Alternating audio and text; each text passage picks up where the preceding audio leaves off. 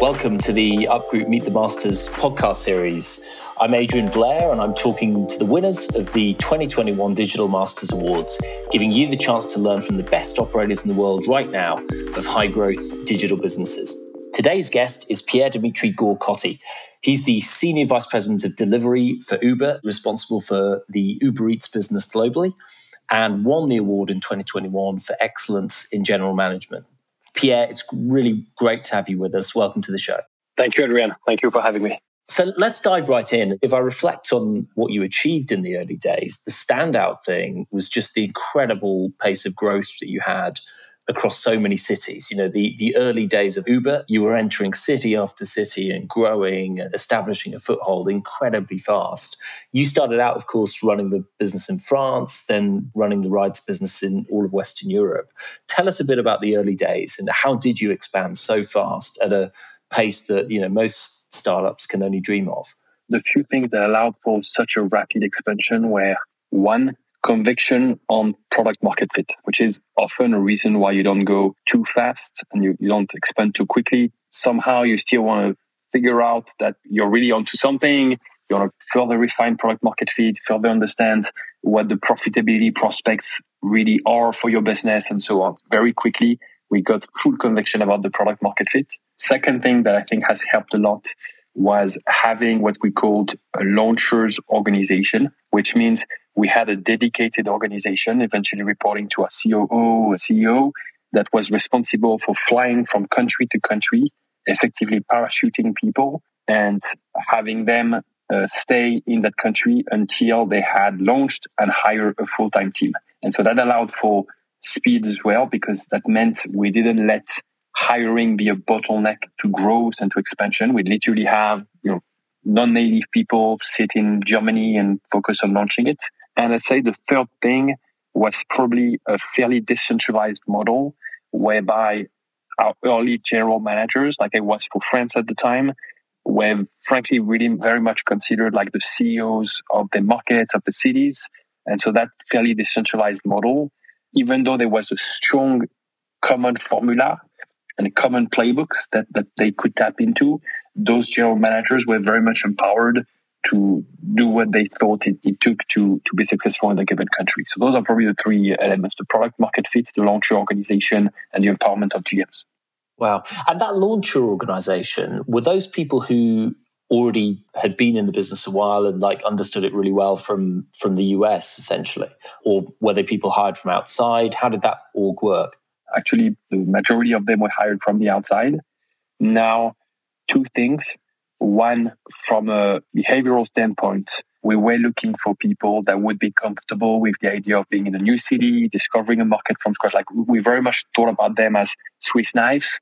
So people that could be quite generalistic, uh, that could you know jump into a new country, get to know tech scene, the startup scene on the ground, get to understand how to tweak our model for it to work in that particular country, hire people. Like there was just a a pretty um, particular set of capabilities that we were looking for in those roles. And secondly, to your question around how did you make it work if all those people were coming from outside the company, we were relying very much on playbooks, which meant that every launch that we would have, we would iterate or improve that playbook and pass it to the next launcher that was going to do that next launch, which means that by the time you launch 10 or 15 markets, you start to have a pretty robust playbook that makes it pretty easy for someone new to the company to come in and understand the ins and outs and what it takes to go and launch a market. We used to have a team internally at the time that was effectively responsible for maintaining those playbooks, sharing best practices across organizations to make sure there was always an up to date view of like what's the best in class way to operate a country or city, to launch a new market, and so on people in tech like this word playbook. You hear it quite a bit. What did that actually mean? Are we talking like literally books or was it just like a one pager or how did these things work? So let me give you an example. You'd have, for instance, a playbook, which is how do you add new drivers to the Uber app? And that was an important topic because most of our growth was constrained by our ability to add new drivers to the app. And so you'd go on Asana or something along those lines. And then you'd have a list of like 15 different initiatives that have worked in different places. And you'd see, oh, whatever initiative number three is, you know, some sort of a, a referral campaign or you go or whatever, a, non-demand physical event that you can have where you host a few drivers and you do, you do XYZ and so you'd click on that and you'd have the whole details of how you organize that, which means it's almost like a food recipe where you'd say, okay, well, step number one, I need to gather 10 drivers that are very bought into what Uber does, that are willing to be ambassadors. Uh, step number two, I need to agree with them on a date where we could have that physical event. And step number three, call 10 locations and try to think about, you know, not paying more than X or structuring your deal in this way. And step number four, prepare an invite that does that. You know, all those sort of things that would really almost industrialize that and then every now and then, you would edit the playbook to make it better next time. Where you say, hey, if you can't find a venue that's big enough, you could do it in three different venues at the same time. And it has the benefits of doing X, Y, Z. Like literally very, very concrete. And then in many instances, you would kind of you know run on your own and try something new. And you know if you're lucky, it worked out, and you could playbook that as well.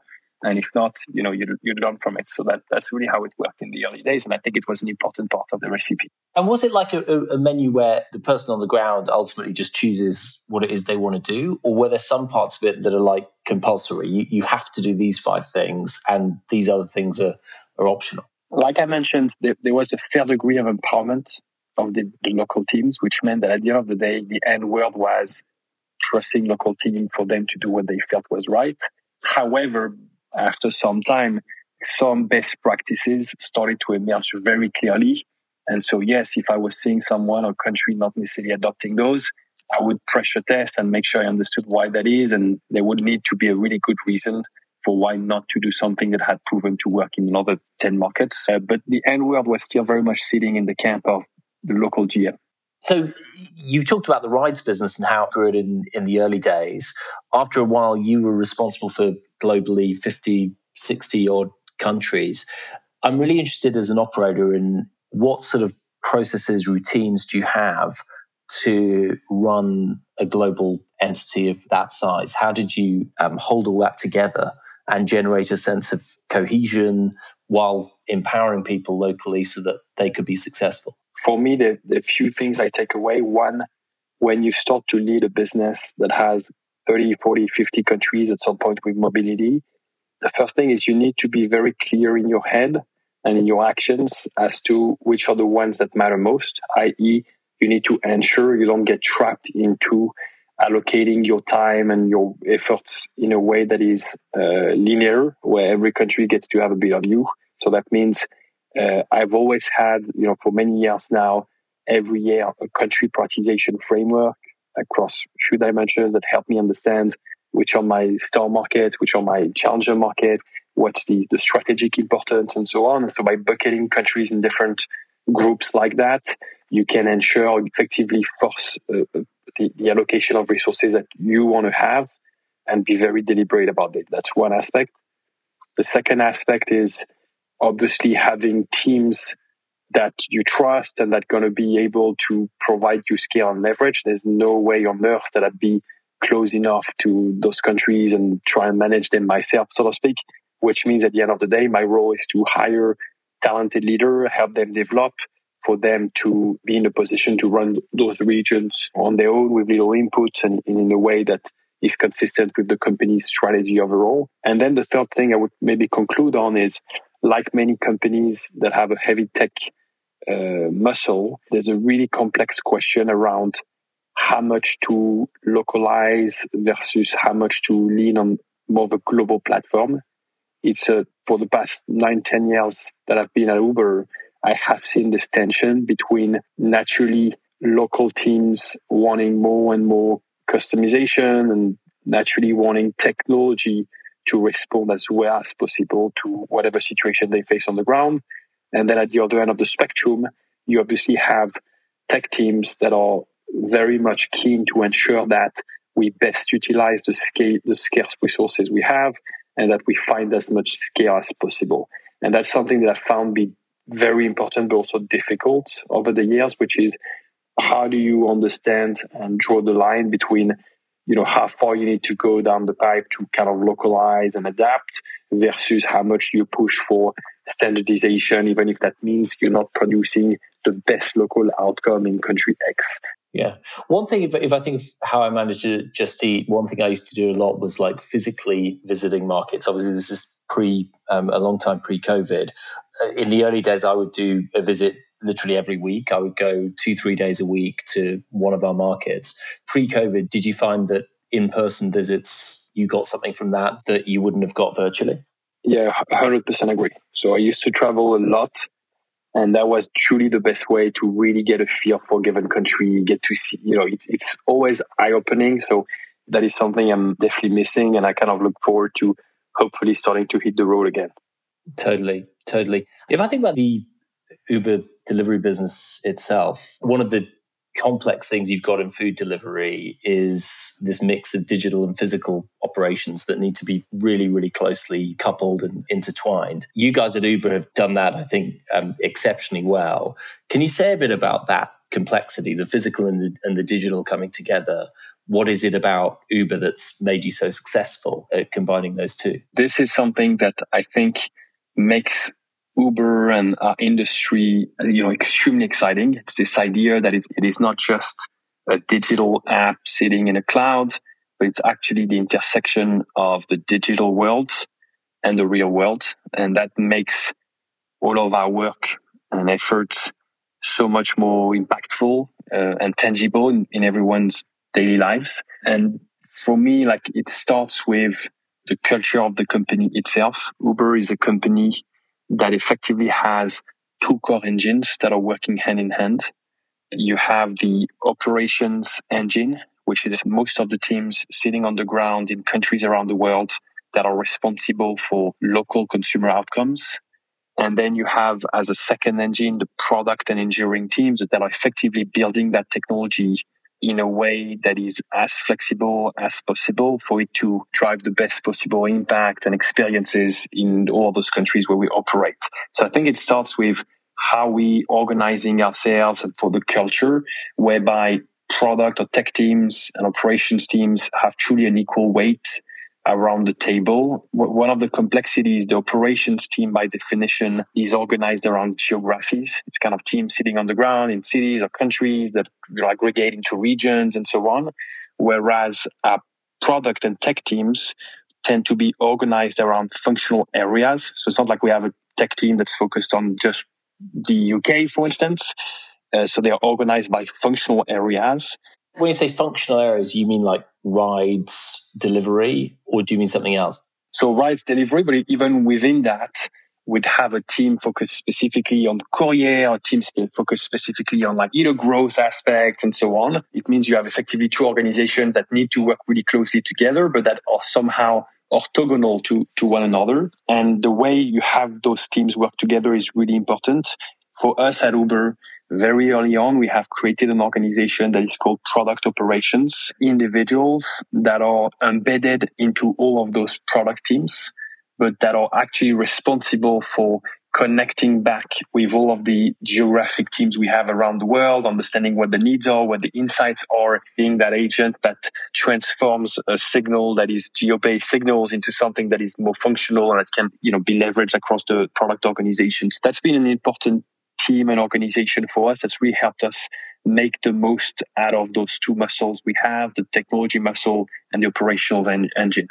Yeah, it's so interesting that product operations function because if I think, you know, a decade ago that function didn't really exist, the role of product operations was sort of played by often senior managers having big arguments with each other about priorities and stuff. So it, it's a really good way, I think, of professionalizing it and making it work in a, a more rational way.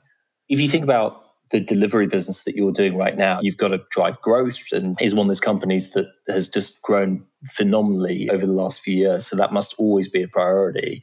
But at the same time, you've got things like rider safety and customer safety, which are the most important thing of all. How do you balance those sort of priorities in running a business like this?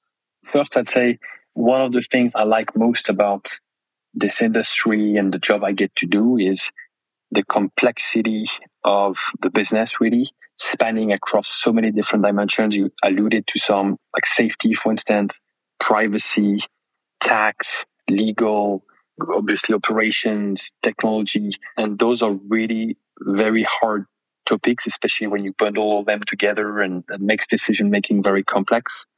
For us, and frankly, credit to Dara as CEO, one of the first thing he did when he came was to elevate the position of safety as a topic for us. We had as a number one priority for the company something we called stand for safety, which has, by the way, now morphed into our company values. And it means that this is something we don't compromise on. And I can see many examples in the business where we have said, you know what, yes, we'll sacrifice some growth, or maybe we won't be growing as fast as competitor X in a given market. But we think providing the safest possible experience is not only a responsibility we have as a company that touches so many people around the world, but also something that over the long run, we think will also be a differentiator, actually helping the, the business itself beyond doing the right thing. We were the first company, as an example, in the US to publish a safety report for our mobility business, where we said, you know what? We think that if we truly want to help the industry as a whole, we're going to have to be very transparent about all the incidents that are happening, hold ourselves accountable, and publish that on a regular basis. And so we've had now uh, two of those reports being published, which is something obviously that is hard to make, you know, as a decision as a business, because you're like, hey, why would I be so transparent and vocal about how some of the rides are not ending up like you'd want them to end up? And yet it's been a great forcing function to not only get better ourselves, but also frankly raise the bar across the across the industry. So that would be an example of a call we've made that we probably wouldn't have made if safety wasn't part of our values at this point. That we think is fundamentally the right one, but probably not on a short term basis helping the, the business. It's really interesting part of that culture that's, as you say, has evolved under Dara. I think what's rare about you, Pierre, is you've obviously been at Uber a very long time, you know, nearly decade now. So you've seen the old Uber and the new Uber and all the changes, particularly since Dara joined. Can you tell us a bit about that cultural change? How have you personally helped to lead that? How has it been challenging for you to evolve with that? Because business you're in now is completely different from the one that you joined a decade ago. I spend a lot of time looking back at all those years at Uber and about, you know, what should and could we have done differently. While Uber was frankly a very small but promising startup, people tended to have a lot of sympathy towards a company that's kind of pushing the boundaries and, you know, pushing for growth and so on, which meant that in the first few years of the company, everyone was celebrating Uber as an example of what it takes to transform an industry and so on. But then quite rapidly as Uber started to become more well known around the world, as Uber started to raise what at the time were big amount of funds from well known institutional investors, the bar evolved a lot as to what was now expected of a company like Uber, a company of that size, a company of that impact, when it comes to important topics like safety, culture, diversity, and so on. And that is something that I think the company as a whole and its leadership at the time was probably slow to realize, which is, hey, we're not anymore a tiny startup that can afford to cross the lines here and there for the sake of doing something good fundamentally or trying to build a great product. We've got to be changing a lot more and being a lot fiercer about the moral compass of the company. After a number of controversies and issues that you know of, that's when Dara was called in. I think he was the exact right leader for that transformation. And what's been surprising to me, actually, what I was not expecting, you know, back in 2017, really, the company was being attacked left and right for, you know, what I, I would qualify like real reasons, tangible reasons. So it, it was not like we had PR issues. We had proper culture issues.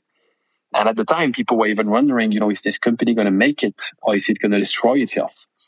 And I was very surprised and amazed about the speed at which that cultural change happened. The reason has been that actually a ton of people were probably not super comfortable with how things were going. And so when suddenly you change people at the top, you put a new CEO in place that comes in and that says as the first thing, hey, do the right thing and stand for safety are the two values and probably the two most important values I want I want this company to have from now on.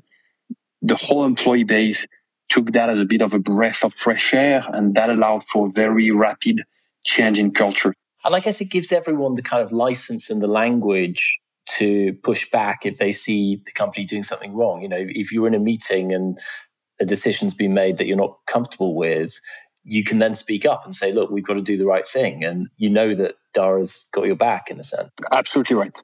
What you've described is huge cultural change in the company. Was there much resistance to that? Did some people just have to leave because it didn't sit right with them? There wasn't resistance, and overall, the majority of the employees were definitely welcoming this change. Now, for some individuals, you're right, they were not going to thrive in the new Uber. And so they either decided to leave the company around that time, or in some instances, some people were terminated from the company as a result of a lot of the investigations that happened around the 2017 time period. So you'd have a minority of individuals for who it didn't kind of work out, uh, but overall, the majority of the employee base were very much supportive of this change. You've obviously personally had to lead huge teams of people through this period of change. Evidently, you've done it really successfully. What are the sort of leadership behaviors that you've adopted that have enabled you to deal with that level of change and have the business thrive through it? My learning here is that it has to start with transparency and with being transparent about your own feelings and emotions. I see that a lot of people instinctively, when things are not going really well, their natural instinct to kind of boost teams up and get everyone motivated is to be overselling things and in some way being a bit fakely positive about everything. And I found that people actually react better to you being candid about, you know, what you're anxious about. It has to start with being quite candid in your diagnosis of today's situation, because that's what actually builds trust when you start to talk about tomorrow, because people see that you're looking at the world eye to eye with them and you have the same analysis as they probably have right now. And so that's kind of the learning for me, which is I, I try and engage teams and get them excited or, or positive about things, starting with a common understanding of where we at, as opposed to trying to overly paint a rosy picture of where we at.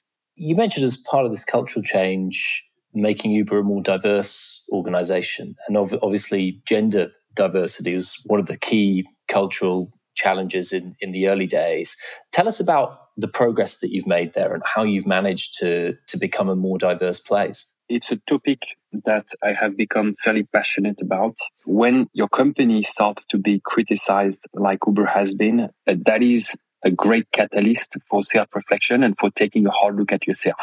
Uh, a lot of the criticisms were around what people saw as an uninclusive uh, culture. And so I spent a lot of time speaking to people, to women within Uber and outside Uber, reading a lot of research, effectively educating myself a lot more on the topic. And what I realized up to now, if you had asked me about diversity, I would have told you, hey, I'm, you know, I'm not racist. I don't discriminate people. So it, I, I, get that there might be an issue here in the world, but it's not really me. And I realized that was part of the issue, actually. It was the fact that the majority of people that indeed are probably not the, the worst conceptually as far as like how they think about the topic, because they are totally unaware of their own biases, which we all have, they actually contribute uh, to the to a situation where not everyone has equal chances of success in their professional lives, social lives, and so on. We needed to take a, number of actions to get people to open their eyes as well, just like I had started to open my eyes and drive change to become a more inclusive culture. There are two things really at a high level that uh, were important for me. There's been one, how do you uh, get people to believe that there is an issue in the first place and that they're part of that? Uh, and two, okay, well, now that we know that, how do you drive change? On the get to believe, I've tried to do alongside some of our teams at the time what had worked for me, which is uh, influencing people, at least trying to touch both the hearts and the brains of people. And the hearts is about a bunch of videos and content that, that kind of resonate at least resonated at least for me. You, you look at videos like the blue and brown eye experiment, for instance, which is something happening many decades ago in the US, which is really fascinating um, around uh, you know discrimination. You look so there was a lot of content out there that I think it's it's hard to watch without feeling like you know sad about it. And then the brain is more all those studies, this bunch of stuff, you know, from Harvard Business Reviews, and uh, that showed very tangible facts explaining that there is indeed a, a gap, uh, an uneven playing field. And then from that, uh, together with the HR teams at Uber and the leadership teams at Uber, we've driven a bunch of tactical changes uh, to how we assess performance, how we promote people, how we organize peer feedbacks, how we hire into the company to try and fight those unconscious biases that we all have. We moved from a world where if yourself, Adrian, say you led a team of 10 people, like you had 10 direct reports, we are at year end performance review time. Um, the typical process that most companies have is okay well adrian as a manager of 10 people tell me who are the you know who, who do you want to nominate for promotion you'd say well i'm adrian i'm going to nominate matt and phil in my team because of xyz what we've moved from so moved from that to a world where now you're effectively telling me okay well in my team of 10 there are eight or whatever six people that are eligible for promotion because of their tenure or whatever now, let me tell you, let me take each and every one of those six people and tell you why they should or why they should not be promoted. And that's been really interesting. And it moved from the conversation from let me tell you who the two people are that I prefer most that you know should be promoted in my team to let me review everyone and also tell you well why Sarah should not be promoted. And as you do that, you force a lot more objectivity you it helped contain some of the biases. So that's one example among many, but I've seen that help a lot uh, as far as like trying to even out the playing field when it comes to progression within the company. And then from hiring people, bunch of activities as well and things have helped. And I'll give you just one as well, so you have a sense, which has been to ask for a diverse set of candidates at the upper end of the funnel. And it sounds obvious, but not everyone does it, which is, hey, if I'm going to be hiring for this role, I want to make sure that the 20 resume we scan in the first place are effectively diverse and pretty much balanced, at least across gender. And that has had big impact. There's, there's research showing you that if you have just one woman, for instance, out of a pool of three or four finalists in a round, her chances to get hired, her odds to get hired are extremely low because she would stand out as the only different candidate from the rest. And so your brain kind of somehow singles her out. If you move that from one to two, it makes a huge difference as to the odds of one of the two being hired. And so it's a lot of things like that backed by research that we've tried to deploy. And it, it's really moved the needle. And over a number of years, we were able to drive a lot of progress. If you ask me across my direct organization, um, I have about 42% of the most senior talent. So we call that level five and above uh, that are actually women. 42 is uh, relative to 58, basically, which is you know not perfect, but definitely far better than what it was four five years back. Totally. Really interesting. We've covered so much. I mean, you've clearly had an incredibly intense 10 years. It would have been enough to drive most people crazy.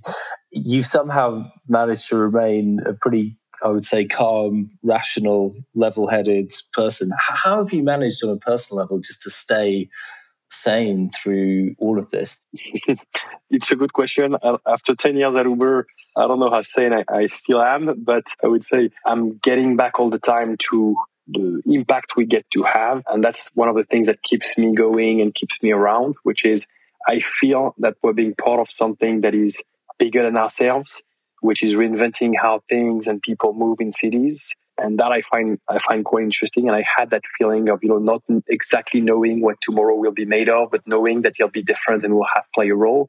The second thing that's been true for me all those years is really around learning from the people I get to see around me, learning from, you know, the, the, those self reflections I, I have every now and then. I'd say that feeling of getting better and still have a long list of things to get better at is something that on most days is a motivation. And then I try and make sure that I take enough time for myself to exercise, just spend time with family. And I've, I've understood that at the end of the day, this is a marathon. Any job really has to be working for yourself, for your family over the long run. That's something I've tried to be disciplined about all, all those years, despite obviously having a work that's pretty intense. Wow, and and well done for for holding it all together. I mean, it's uh, uh, it's, it's it's absolutely incredible what you've achieved. Pierre, thank you for taking the time. I realise you've got an incredibly intense job still right now. And it's really generous of you to take the time to share this with the broader community of operators. Thank you so much. And it's really been absolutely fascinating talking to you. Thank you, Adrian. I enjoyed the chat. Thank you.